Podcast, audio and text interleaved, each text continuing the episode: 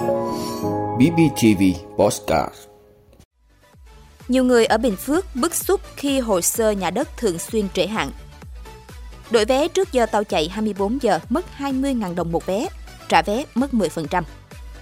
Rau quả là mặt hàng duy nhất tăng trưởng trong tháng 1. Sớm triển khai công nghệ thu phí không barrier. Cảnh báo lừa đảo mua sắm trực tuyến mùa săn sale. Hàn Quốc đối mặt với khủng hoảng dân số. Đó là những thông tin sẽ có trong 5 phút trưa nay ngày 12 tháng 2 của BBTV. Mời quý vị cùng theo dõi. Thưa quý vị, Văn phòng đăng ký đất đai tỉnh Bình Phước thông tin, đơn vị này vừa ban hành công văn gửi các chi nhánh văn phòng đăng ký đất đai các huyện, thị xã và thành phố về việc chấn chỉnh việc giải quyết hồ sơ cấp giấy chứng nhận quyền sử dụng đất cho hộ gia đình, cá nhân theo đó, thời gian qua, Văn phòng đăng ký đất đai thường xuyên nhận được đơn thư kiến nghị cũng như phản ánh của người dân ở các địa phương trong tỉnh về tình trạng giải quyết hồ sơ trễ hạn, hồ sơ trả đi trả về mà không hướng dẫn rõ ràng, gây bức xúc. Để tránh tình trạng trên, Giám đốc Văn phòng đăng ký đất đai yêu cầu Giám đốc chi nhánh Văn phòng đăng ký đất đai các huyện, thị xã và thành phố tăng cường theo dõi, kiểm tra, đôn đốc việc giải quyết hồ sơ cho người dân theo đúng thời gian quy định. Đối với các hồ sơ có tính chất phức tạp như cấp lại, phân chia tài sản, tranh chấp, phải chủ động chỉ đạo trực tiếp các bộ phận có liên quan nghiên cứu, giải quyết cho người dân. Trường hợp không giải quyết được thì báo cáo văn phòng đăng ký đất đai để kịp thời có hướng dẫn hoặc xin ý kiến của cơ quan có thẩm quyền giải quyết cho người dân.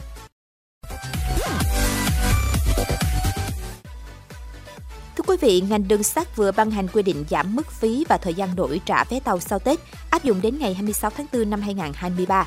Với đổi vé cá nhân quy định đổi trước giờ tàu chạy 24 giờ trở lên, mức phí là 20.000 đồng một vé. Dưới 24 giờ không đổi vé. Không áp dụng đổi vé đối với vé tập thể. Với trả vé, quy định vé cá nhân phải trả vé trước giờ tàu chạy từ 24 giờ trở lên. Mức phí là 10% giá vé. Trả vé trước từ 4 giờ đến dưới 24 giờ, mức phí là 20% giá vé.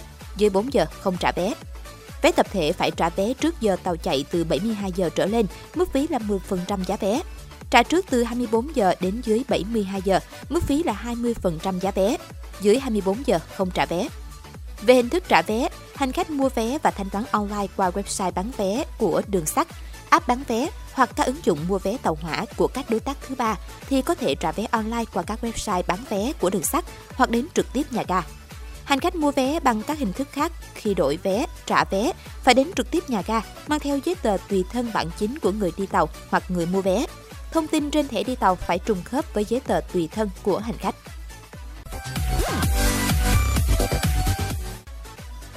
Thưa quý vị, theo Bộ Nông nghiệp và Phát triển nông thôn, tổng kim ngạch xuất nhập khẩu nông lâm thủy sản tháng 1 ước đạt 6,8 tỷ đô la Mỹ, giảm 18,6% so với cùng kỳ năm ngoái. Cụ thể, xuất khẩu khoảng 3,72 tỷ đô la Mỹ, giảm 23,6%, nhập khẩu ước khoảng 3,1 tỷ đô la Mỹ, giảm 11,5%. Giá trị xuất siêu nông lâm thủy sản đạt 647 triệu đô la Mỹ, giảm 53,8%.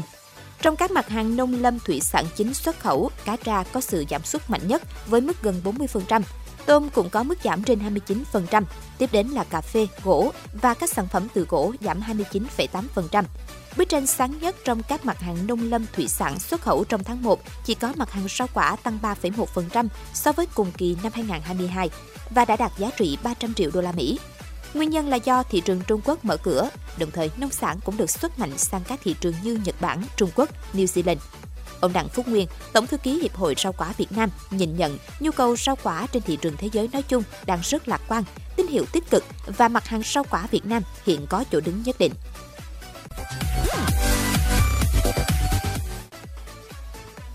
Thưa quý vị, Bộ Giao thông Vận tải vừa yêu cầu Cục Đường bộ Việt Nam sớm áp dụng công nghệ thu phí không barrier trên đường cao tốc Bắc Nam phía Đông và các tuyến cao tốc khác. Công nghệ thu phí qua vệ tinh và qua GPS được nhiều nước áp dụng như Singapore và một số nước châu Âu. Đây là công nghệ thu phí qua vệ tinh và qua GPS, một giải pháp được nhiều nước trên thế giới áp dụng để hạn chế phương tiện vào nội đô, tránh ủng tắc giao thông, đồng thời có thể thu phí mà không cần xây dựng trạm, không có barrier. Do đó, Cục Đường bộ Việt Nam phải triển khai nghiên cứu xây dựng đề án ngay để thu phí bằng các công nghệ mới, phục vụ cho thu phí đường cao tốc Bắc Nam phía Đông và các tuyến cao tốc khác. Hiện nước ta có 147 trạm thu phí trên toàn quốc và vẫn đang đầu tư thêm nhiều tuyến đường cao tốc, rất phù hợp để phát triển công nghệ thu phí không barrier, tiết kiệm hơn so với đầu tư hệ thống trạm thu phí không dừng.